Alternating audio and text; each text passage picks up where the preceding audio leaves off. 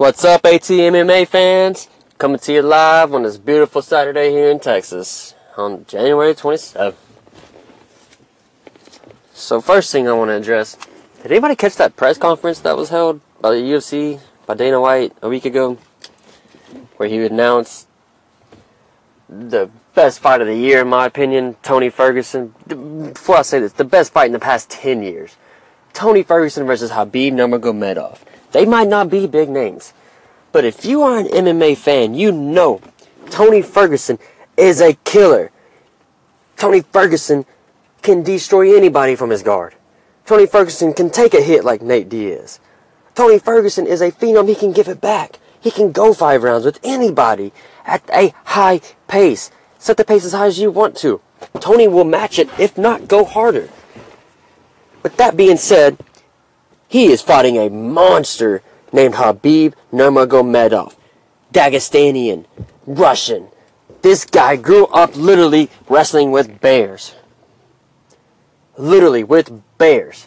He's a kid, somewhere around 10, wrestling a freaking bear. Conor McGregor has still yet to come back and say that he's going to fight anybody. He did say that his next fight will be MMA. But he did not say who. He named a bunch of people. He even named Manny Pacquiao. He said the Pacquiao fight would intrigue him.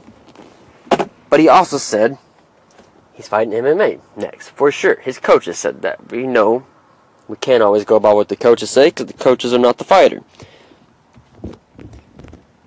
I do think he's going to come back and fight in the UFC. I just don't know when. Nobody does. Nobody but Conor knows. So Dana White comes out and he says Tony versus Khabib will be for the real belt. And thank God we have reporters like Ariel Helwani. Ariel Helwani comes out and asks the question, Dana, why won't you just come right out and say you're stripping Conor? Dana did not answer the question. I've never seen him be so submissive to a fighter, to be honest. It's strange. Usually, Dana runs things. He's the boss. In this situation, it's hard because there's no stars in the UFC right now but Conor McGregor. Brock Lesnar suspended. Jon Jones is doing his little thing, his PED problems. Ronda Rousey's not coming back. She hasn't officially retired. But I do not think we will see her again. Even Dana said probably not. And with that being said,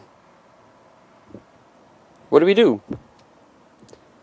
He says he's didn't come out and say he's stripping Conor, but he said Tony versus Khabib is for the real belt. What he's trying to do is pressure Conor. Because it doesn't matter what Conor says. Yes, I'm going to fight. No, I'm not going to fight. Yes, I'll fight in December. Whatever. We need an answer. There's too many casuals that just think Conor's all that there is. That's not all that there is. There's these other guys lurking in the waters like some sharks. Conor's in the middle on his little raft boat, and Tony Ferguson and Khabib Nurmagomedov are circling him like freaking sharks. And as a businessman, you can't just strip the number one profit that you have. You can't just take that away. You can't get rid of the number one profit.